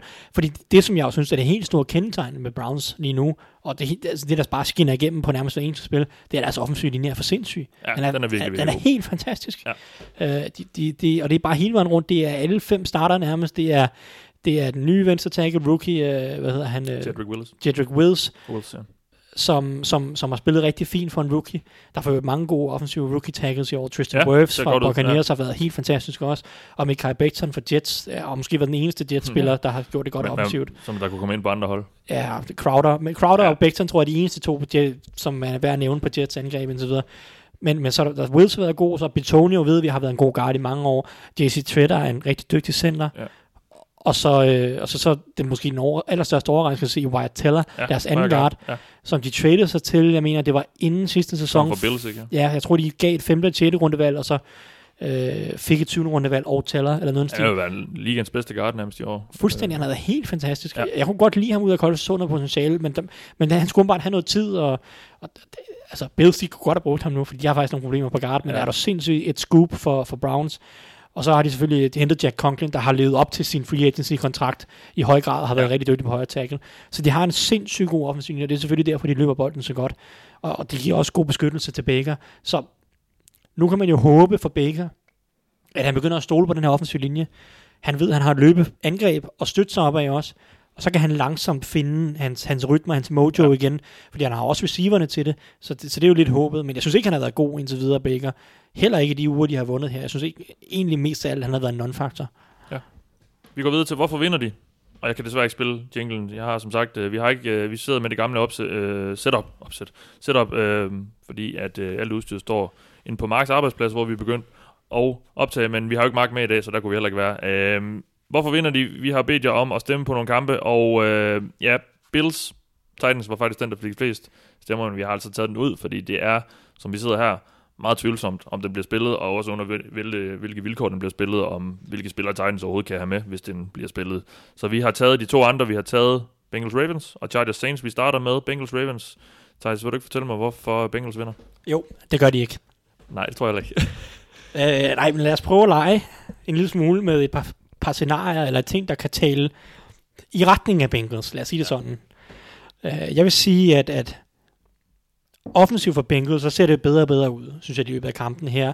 Burrow spiller godt generelt. Det synes som om, at de langsomt finder lidt med, med T. Higgins og Tyler Boyd, som de sådan to store drivkræfter på angrebet, og så er der selvfølgelig Joe Mixon også at støtte sig. Han fik endelig lidt gang i den her i, i weekenden. Uh, det er selvfølgelig et spørgsmål, hvor holdbart det er i længden, så dårligt som den offensive linje er. Men man kan sige, at i det mindste har Ravens forsvar været lidt til at tale med, og jeg vil især sige, at deres pres på quarterbacken har ikke været fantastisk. Det kan selvfølgelig være, at de kan udnytte Bengals og øh, manglende offensiv linje, men man kan også vente rundt og sige, måske kan Bengals offensiv linje overleve lidt mere end normalt, fordi at Bengals har den, eller Ravens har den 11. laveste pressure percentage i ligaen indtil videre. Der er ikke rigtig nogen på den Ravens defensive linje, som, jeg, som skræmmer mig sindssygt meget. Matthew Judon er den bedste, og han er stadig ikke en, der, der ødelægger kampen fuldstændig.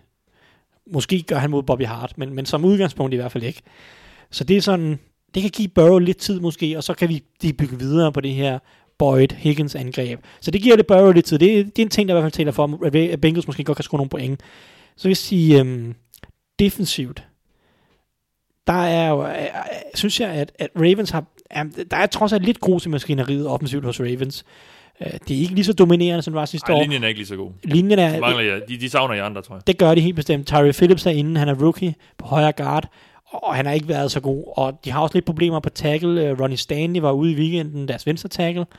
Øh, og jeg ved ikke, om han bliver klar til, til kampen mod Bengals, men det kan man, så hvis, hvis han ikke bliver klar, så er der måske lidt at lege med for Carl Lawson, som har været Bengals bedste pass rusher i år, synes jeg. Og man kan så håbe på, at Gino Atkins også er tilbage. Det går der rygter på om, at han måske er. Ja, det har der gjort de sidste par uger, og så er han alligevel øh, ikke med. Jeg, jeg får sådan nogle AJ Green vibes fra sidste år. Det var også noget med, ah, nu er han lige nu er han inde og træne lidt og løber lidt rundt på banen, og så i weekenden, nej, han spiller ikke. lad os, lad os lege med tanken og håbe, at Dino Atkins spiller, ja. fordi så er der i hvert fald et matchup mod Tyree Phillips. Ja. Og, og der er nogle ting der, hvor man kan sige, jeg synes stadig, at den defensive linje er Bengals forsvarets styrke, og, og, og, og så kan de måske udnytte, at Ravens angrebets svaghed lidt lige nu, synes jeg, er den offensive linje i en eller anden grad. Øh, Så, så der er noget der, hvor de måske kan få noget pres på, de måske kan stoppe løbet nogenlunde fornuftigt, og, og håbe på, at de ikke bliver fuldstændig ristet af, af Lamar Jackson og company. Øh, Så det er sådan lidt håb på, at, at den offensive linje kan holde lidt bedre mod en Ravens pass rush, der ikke er fantastisk. Giv Burrow lidt tid. Og så ellers på den defensive linje håb på, håb på altså det er sådan lidt håb på at vinde i, i skyttegravene.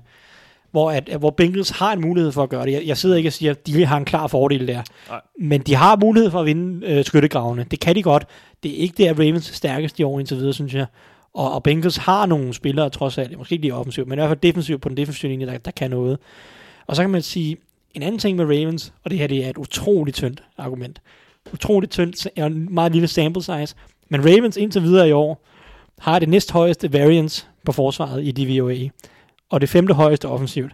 Så det, altså, de har meget høj varians på, hvor gode de er offensivt og defensivt. Mm. Altså, så, så til, de har været ret svingende Ja, ja. øh, på deres effektivitet, offensivt og defensivt i kampene. Og det er selvfølgelig, de har mødt nogle, ja, de har mødt Chiefs, uge, ja. de har mødt ja, fra uge til uge, ja. Altså over de fire uger. Og de har smadret Browns, så det giver selvfølgelig et rigtig positivt resultat. Så har de haft problemer mod Chiefs, altså, så det giver selvfølgelig et rigtig negativt resultat. Så der er også noget der, og ja. Lidt pjat frem og tilbage, så har de mødt Washington og så videre. Så det er et utroligt tyndt argument. Men Ravens ser lidt ustabil ud, og der er lidt grus i maskineriet. Offensiven kører ikke helt lige så godt. De løber ikke bolden nær så godt. De er ikke rigtig, altså hverken Ingram eller Dobbins eller Gus, ja, Gus, Edwards, er den- Gus Edwards er den, der gør det bedst nærmest. Mm. Men løbeangrebet kører ikke helt, og Lamar Jackson var også lidt upræcis i weekenden på nogle kast. De har ikke helt kunnet få det dybe, nogle af de dybe kast op at køre øhm, til Marquise Brown for eksempel. Så der er noget, hvor Ravens de måske er lidt mere tale eller til at tale med, end de har været tidligere. Mm.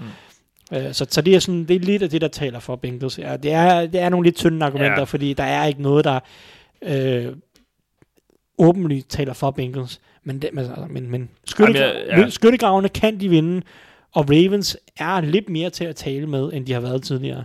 Og så er der den her ubekendte faktor med, hvad Burrow ligesom kan bibringe. Fordi nu kommer han, vi, nu har vi, Bengals har haft, altså de burde jo have været mindst 2-2 efter de her første uger. Øh, men men det, det er et meget nyt hold på den måde, at der er en ny quarterback, og at han har bare kommet med så meget Burrow i forhold til Andy Dalton.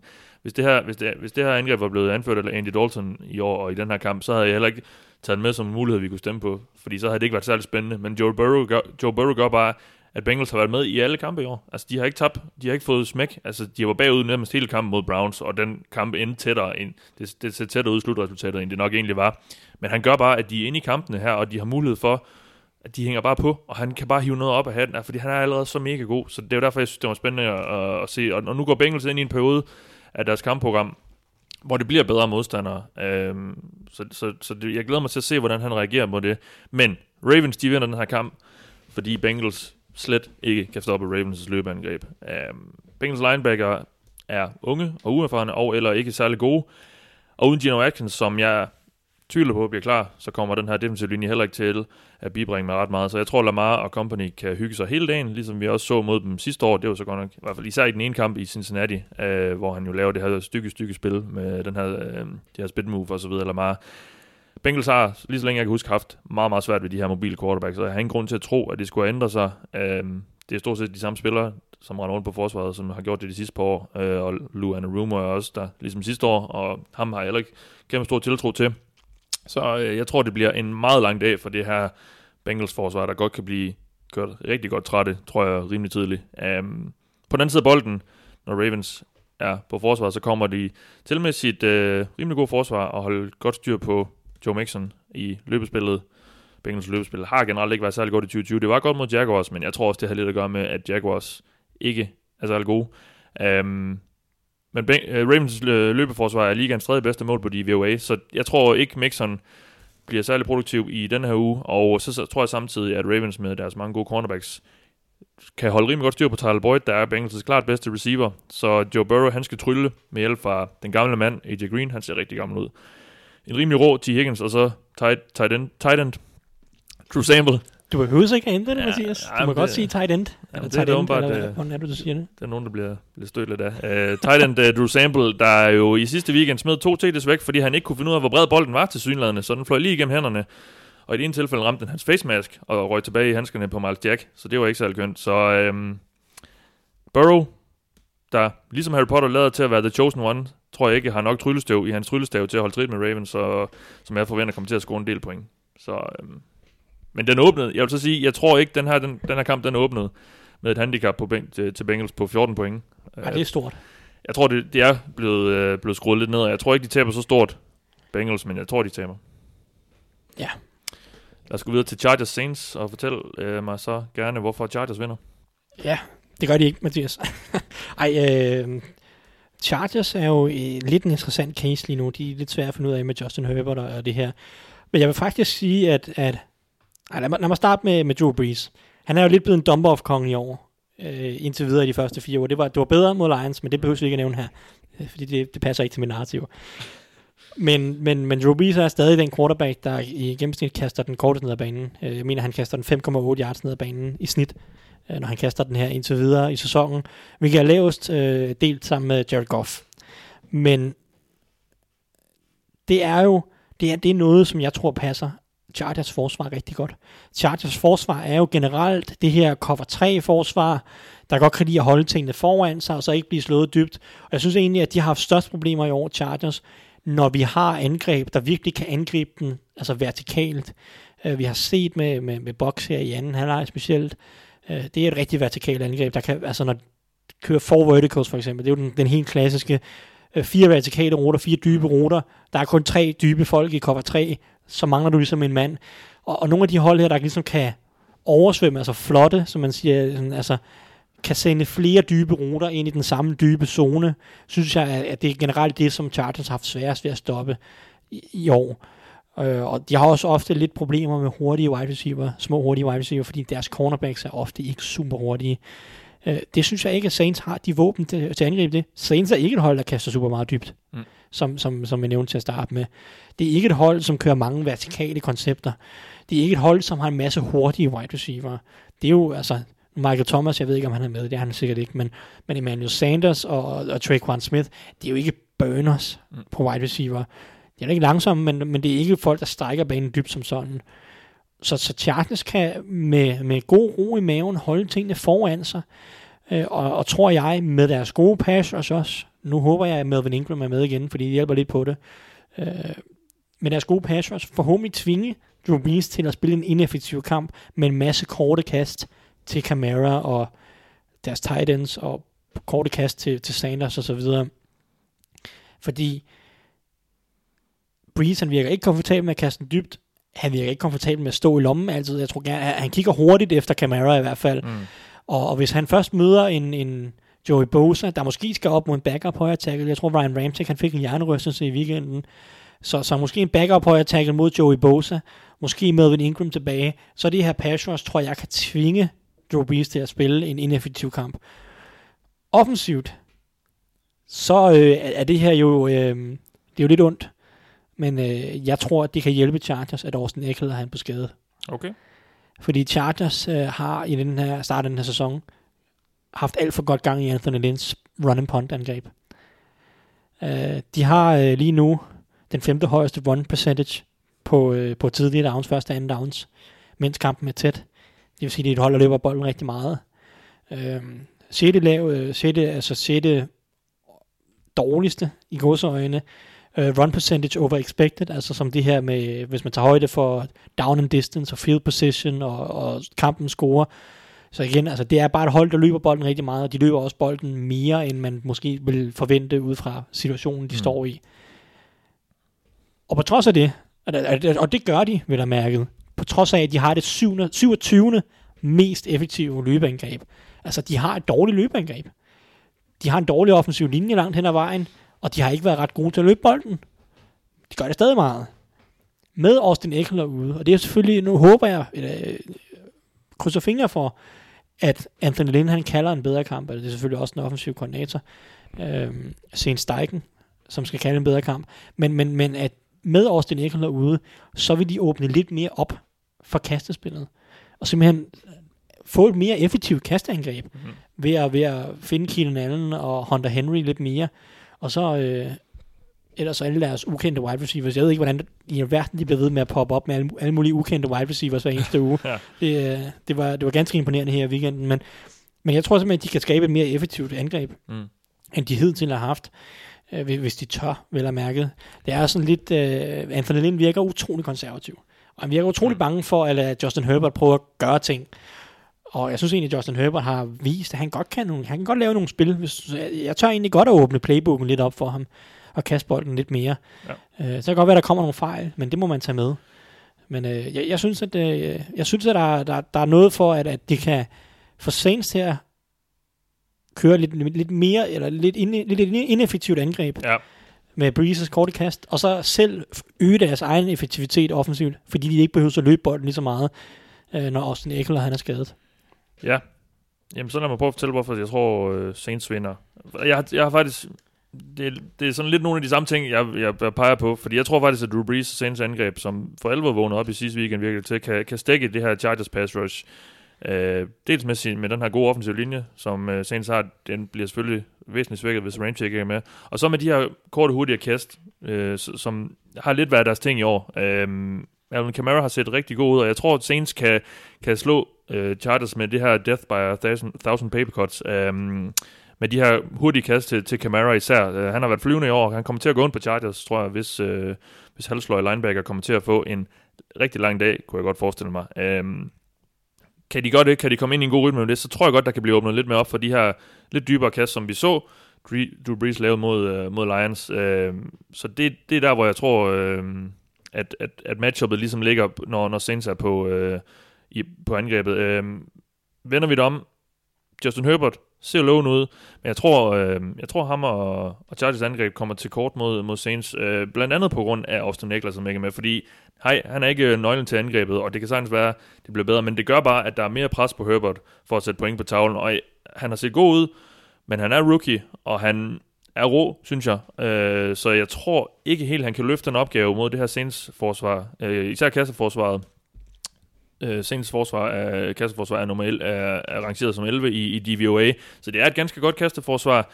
Det er måske ikke helt, øh, Lattimore har måske ikke helt altid ramt det niveau, vi har set, og den her defensive linje, øh, Cameron, Cameron Jordan osv., er måske ikke helt så farlig, som, som de nok gerne havde håbet på, men jeg tror stadigvæk, de, de, kan, de kan lave noget ravage mod den her Chargers offensive linje, som er, ja, lad os bare sige det, rimelig dårlig. Øhm, så det er der, jeg ser ligesom de punkter, de kan ramme der, og det er det, det, det, og det er det, jeg tror udløser, at Saints kommer til at vinde den her kamp. Uh, så lidt de samme pointer, som du har, men så bare lidt med, med omvendte fortegn. Um, jeg synes, jeg synes Saints ser ud til at være et lidt mere komplet hold, og ja, Ja, det er jeg sådan set ikke uenig i. Jo. Nej. Altså, jeg, jeg må sige, hvis jeg skal lige tage den, de farvede briller af, så er mit, mit mareridt er jo Chargers' linebacker mod Camara. Ja, det er det. Ja. Uh, Kassier White, han havde en, han havde en hård kamp mod Buccaneers her i ugen, ja. og Buccaneers har ikke nogen running back, der kan ret meget i kastespillet. Mm. Uh, men, men ja, og Camara, han, han spiller godt, det gør han, det må man sige. Ja. Og så er det selvfølgelig altid rart lige at få Lions uh, forsvar, sådan en kickstart sæsonen på, ikke? Ja, ja, og nu har de jo selvtillid, og så kan de tage det med videre til Chargers-kampen. Nå, lad os lige få et, øh, et bud på et spørgsmål, vi gerne vil have besvaret i den kommende runde, Thijs. Ja, Vi har snakket lidt om det her måske. Ja vi, vi, vi har snakket lidt om, om Colts Browns, Ja. og, og, jeg, og jeg var jo interesseret især om, om Colts forsvar virkelig er så godt. Ja. Men jeg har faktisk valgt at skifte den Okay. Og øh, jeg vil gerne snakke, eller jeg ved ikke, jeg vil gerne se, hvor god Kyle Allen er, eller hvad han kan bidrage. Ja. Det her øh, Washington-angreb. Fordi det, det, altså jeg synes jo egentlig, at Washington gør mange ting godt i år. Eller ikke godt, men, men, men på et fornuftigt niveau. Jeg synes egentlig, at deres offensive system ser fornuftigt ud. Jeg synes, de gør mange fine ting med deres angreb. Både, der er mange motions øh, at the snap. Øh, mener, det er fjerde højst i ligaen. Rigtig fin tendens. Øh, de har McLaurin, der er rigtig dygtig. Anthony, Antonio Gibson ser spændende ud.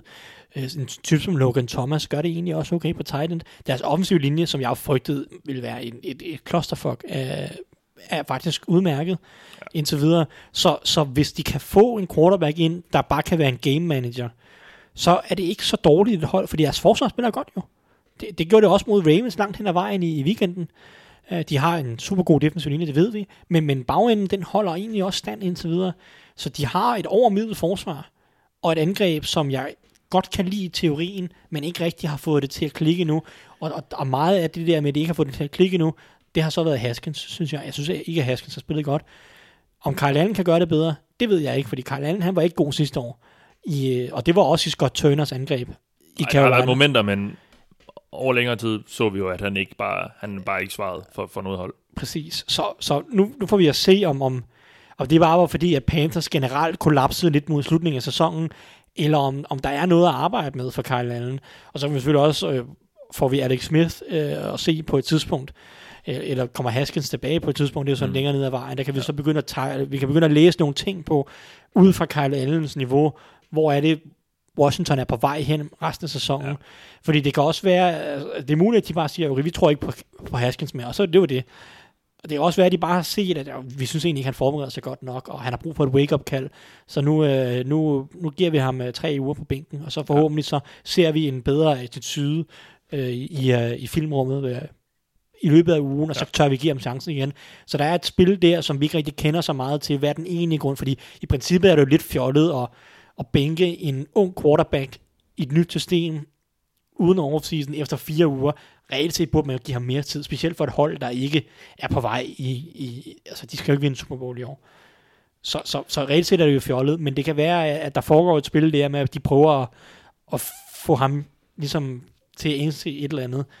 Øh, så, så der er noget der, og så, altså, kan man sige, NFC East er så dårligt, at hvis Kyle Allen på magisk vis er en brugbar quarterback, så udelukker jeg ikke øh, Washington, det gør jeg ikke. Ja. Jeg øh, vil gerne snart vide, hvornår det er ved at være tur-tid. Øhm, jeg synes, det her det ligner en rebuild-sæson for Dolphins, det er jo heller ikke så overraskende, men de, de hentede en del ind i offseason, og, og lignede et hold, der måske havde lidt, lidt højere ambitioner, end, øh, end, end de fleste af os øh, måske troede. Øhm, det, jeg synes ikke helt, det, det ser ud som om, det, det lige bliver i år. Det, det tror jeg vist godt, vi kan sige, at, at det ikke lige bliver forløst det hele. Altså, jeg synes, at de skal stå og se, øh, hvad de har i, i Tua Tagovailoa.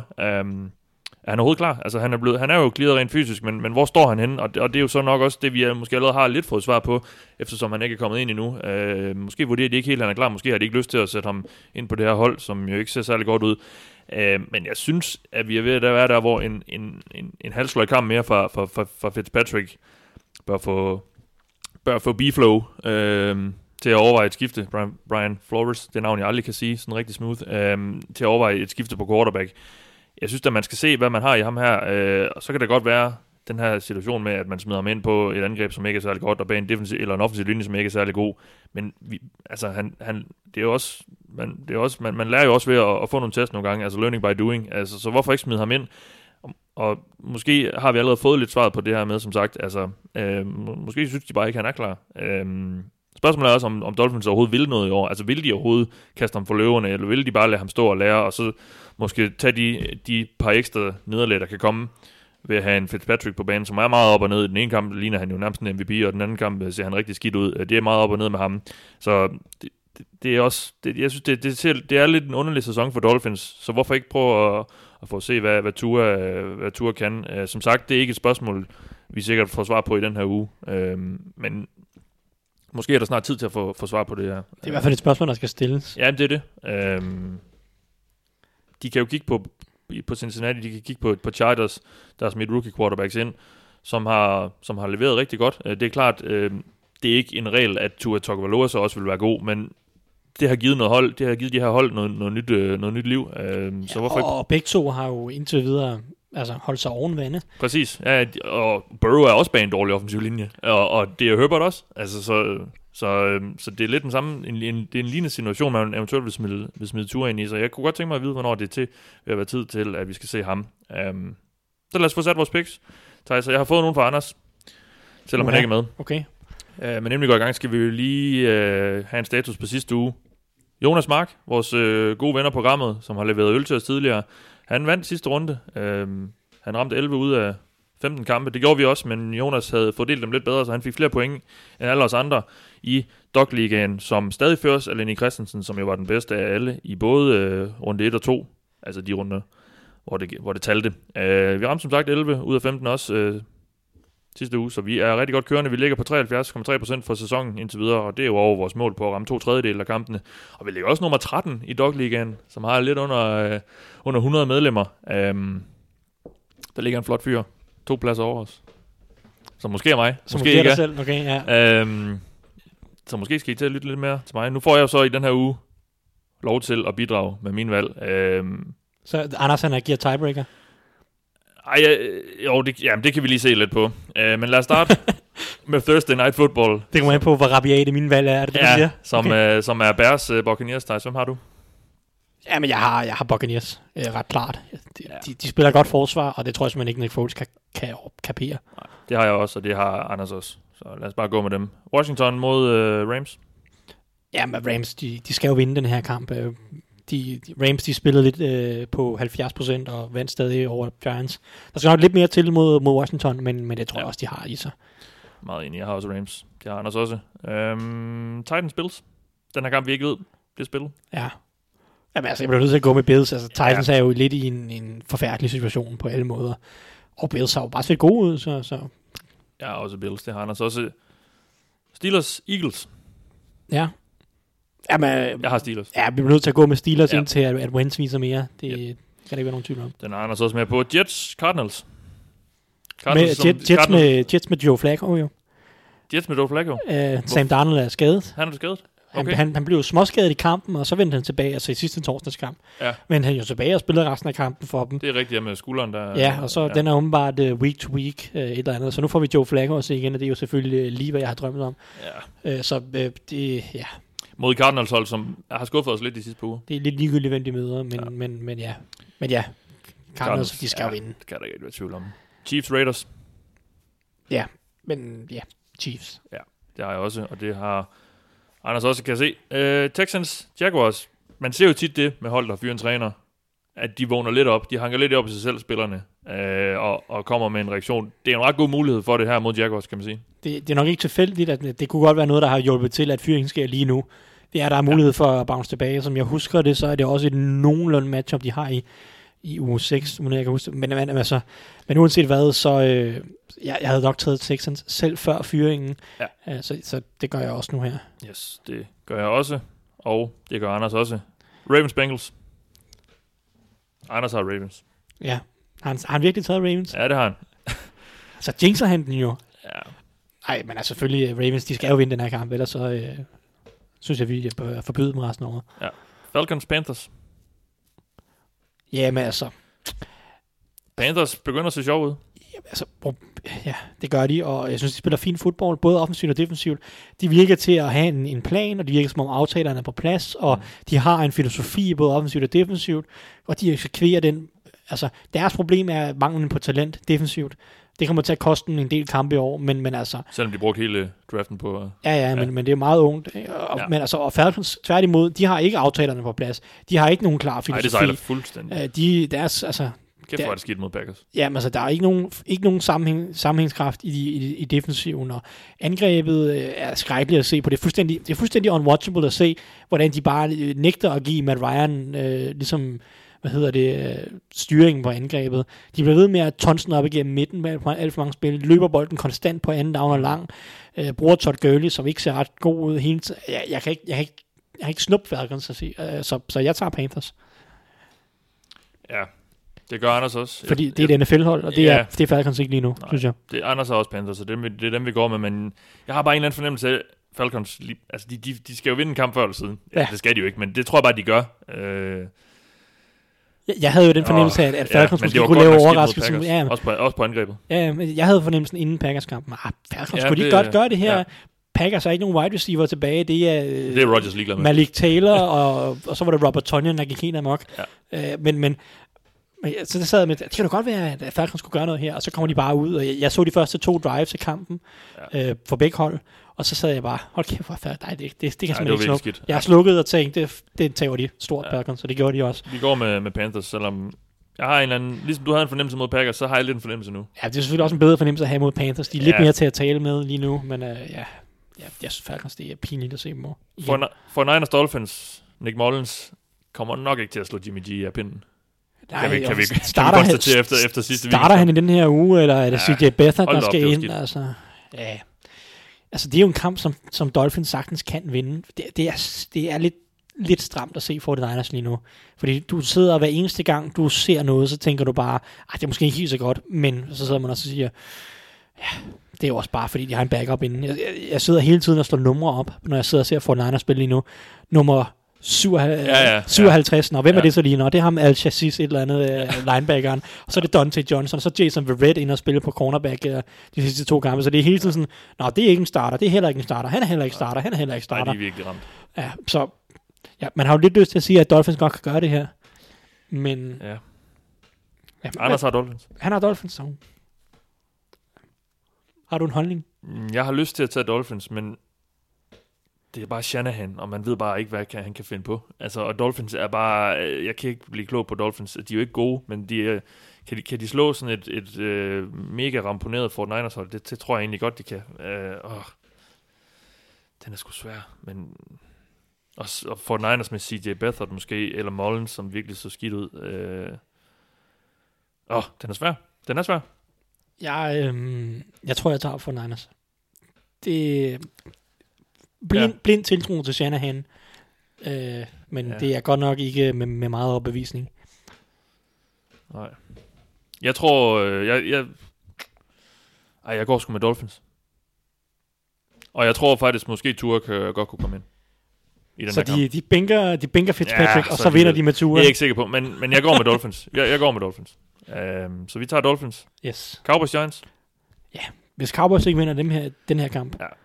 Så så, aflyser vi dem i år. Ja. Det, øh, det, den skal de vinde. Ja. Ja. Det er jo selvfølgelig et anti-matchup. Der er, Giants har ikke noget angreb, og Cowboys har ikke noget forsvar. Nej. Men øh, Cowboys angreb er ret godt. Ja, ja, ja nå, men de skal vinde. De skal Ja. ja. vinde. Browns Goals. Det er, jo, det er jo nærmest ugens kamp. Ja, den er, den er fed. Ja. Anders har... Anders har, Anders har Browns. Ja, men det har man jo virkelig lyst til, efter at de Ja. scorede så mange point mod, mod, mod Cowboys. Det har man, altså, Ja. men øh, Øhm, og, og Coles synes jeg også er svært at blive klog på. Altså, de, de slår lige Bears, som, altså, og Rivers er bare, han er bare, han, man, man lukker nærmest øjnene hver gang, han laver et eller andet, synes jeg efterhånden. Øhm, men de er, jo, de er jo effektive, især på forsvaret. Øhm, den er svær. Anders har Brown, som sagt. Hvad går du med? Jamen, så går jeg, mod, så går jeg med Colts, fordi så kan du få lov til at afgøre det. Øh, Ja. jeg, jeg er meget i tvivl. Jeg tror egentlig, der er noget i det her Colts-angreb også. Altså, jeg, tror, ja, ja. jeg tror godt, de kan gøre, også fordi jeg synes ikke, Browns har et ret godt kaste forsvar. Det, eller det har de ikke overhovedet. Nej. Øhm, jeg tror egentlig godt, at Rivers kan flytte bolden mod det her. Jeg synes også, de flyttede bolden ret godt mod Bears egentlig. Det, det var bare red zone, der var skrækkelig fra dem. Øh, og, og, og dårlige spilkald, synes jeg også, fra Frank Reich. Jeg tror, han, han, han må steppe lidt op. Ja. Øhm, Jeg, øh oh, jeg hælder til Browns, synes jeg. Jeg tror, Coles kommer... l- Deres forsvar får lidt et wake-up call. Altså, som også du snakker om, de har ikke rigtig mødt et, et godt NFL-angreb øh, øh, endnu. Og, og Browns kommer med et godt øh, løbeangreb, også selvom Nick Chubb ikke er med. Altså, det, det var ligegyldigt mod Cowboys jo. Øh, running backs don't matter. Um, så de kan stadig løbe bolden, tror jeg. De, de kan løbe bolden godt mod det her Colts forsvar, og så tror jeg, uh, Baker han kan lave det der på engelsk ud, og, og Odell begynder at få lidt, lidt swag. Han begynder at komme i gang, og så er han jo, så er han jo svær at styre nogle gange. Ej, jeg, jeg, går med, jeg går med Browns, men den ender nok, den, den ender i bunden af vores point, uh, som vi satser på den. Um, Patriots, Broncos. Nok uden Gilmore, men Cam er vel tilbage, måske, måske ikke. Måske, øh, han, han skal jo lige øh, Men så skal han mod, først, mod Broncos, der... Hvad var det, jeg så for nylig? De har en tredjedel af deres salary cap på IR, eller sådan noget. Ja, det skal nok passe. Øh, Jeg ved ikke, om, om Drew Lock er tilbage. Det har været sådan lidt øh, et tvivlsspørgsmål, om han ja. Er klar til den her kamp. Men ellers så er det jo Brett Ripien mod Jared Stidham eller noget stil. Og det, det lyder som college matchup. Men øhm, jamen, jeg, jeg går med Patriots. Det er bare Ja. det bedre coachet hold. Seahawks Vikings. Jamen, øh, Russell Wilson all the way. Ja. Det, det må det være. De må, de må kunne, de må kunne score flere point. Ja, må det ikke. Vi går med Seahawks. Jeg har også Seahawks, og det har Anders også. Så den sidste kamp. Saints Chargers. Hvad har Anders? Anders har Chargers. Okay. Det, det, jeg, jeg tænkte nok, at han kunne finde på at lægge en overraskelse her. Det, Ja. ja. det kunne ligne ham. Jeg tager Saints. Øh, Ja. Jeg synes, at, at Drew Brees er kommet mere i gang de sidste par uger. Og Ja. deres forsvar, de har nogle skader også. Lattimore var skadet i weekenden og, og så videre. Men, men så er det heller ikke dårligere, trods alt. Til, Nej. de, de må kunne håndtere en Justin Herbert. Det vil jeg tro. Så øh, jeg går med Saints. Det gør jeg også. Jeg synes bare, det er et bedre hold. Ja. Og, ja. Så, så det er egentlig rimelig simpelt. Øh, og, og en bedre quarterback, selvom Herbert har, har været god, og han, han laver nogle fede ting. Øh, så, så går jeg med Saints. Så det gør vi generelt også som det ovale kontor. Og øh, ja, det var den udgang. Den udgave af programmet. Vi er tilbage igen i næste uge selvfølgelig. Forhåbentlig med lidt flere folk bag mikrofonerne. I den omgang har du bare lyttet til mig. Det er Mathias Sørensen. Og med mig i aften. Thijs Joranger. Vi lyttes ved.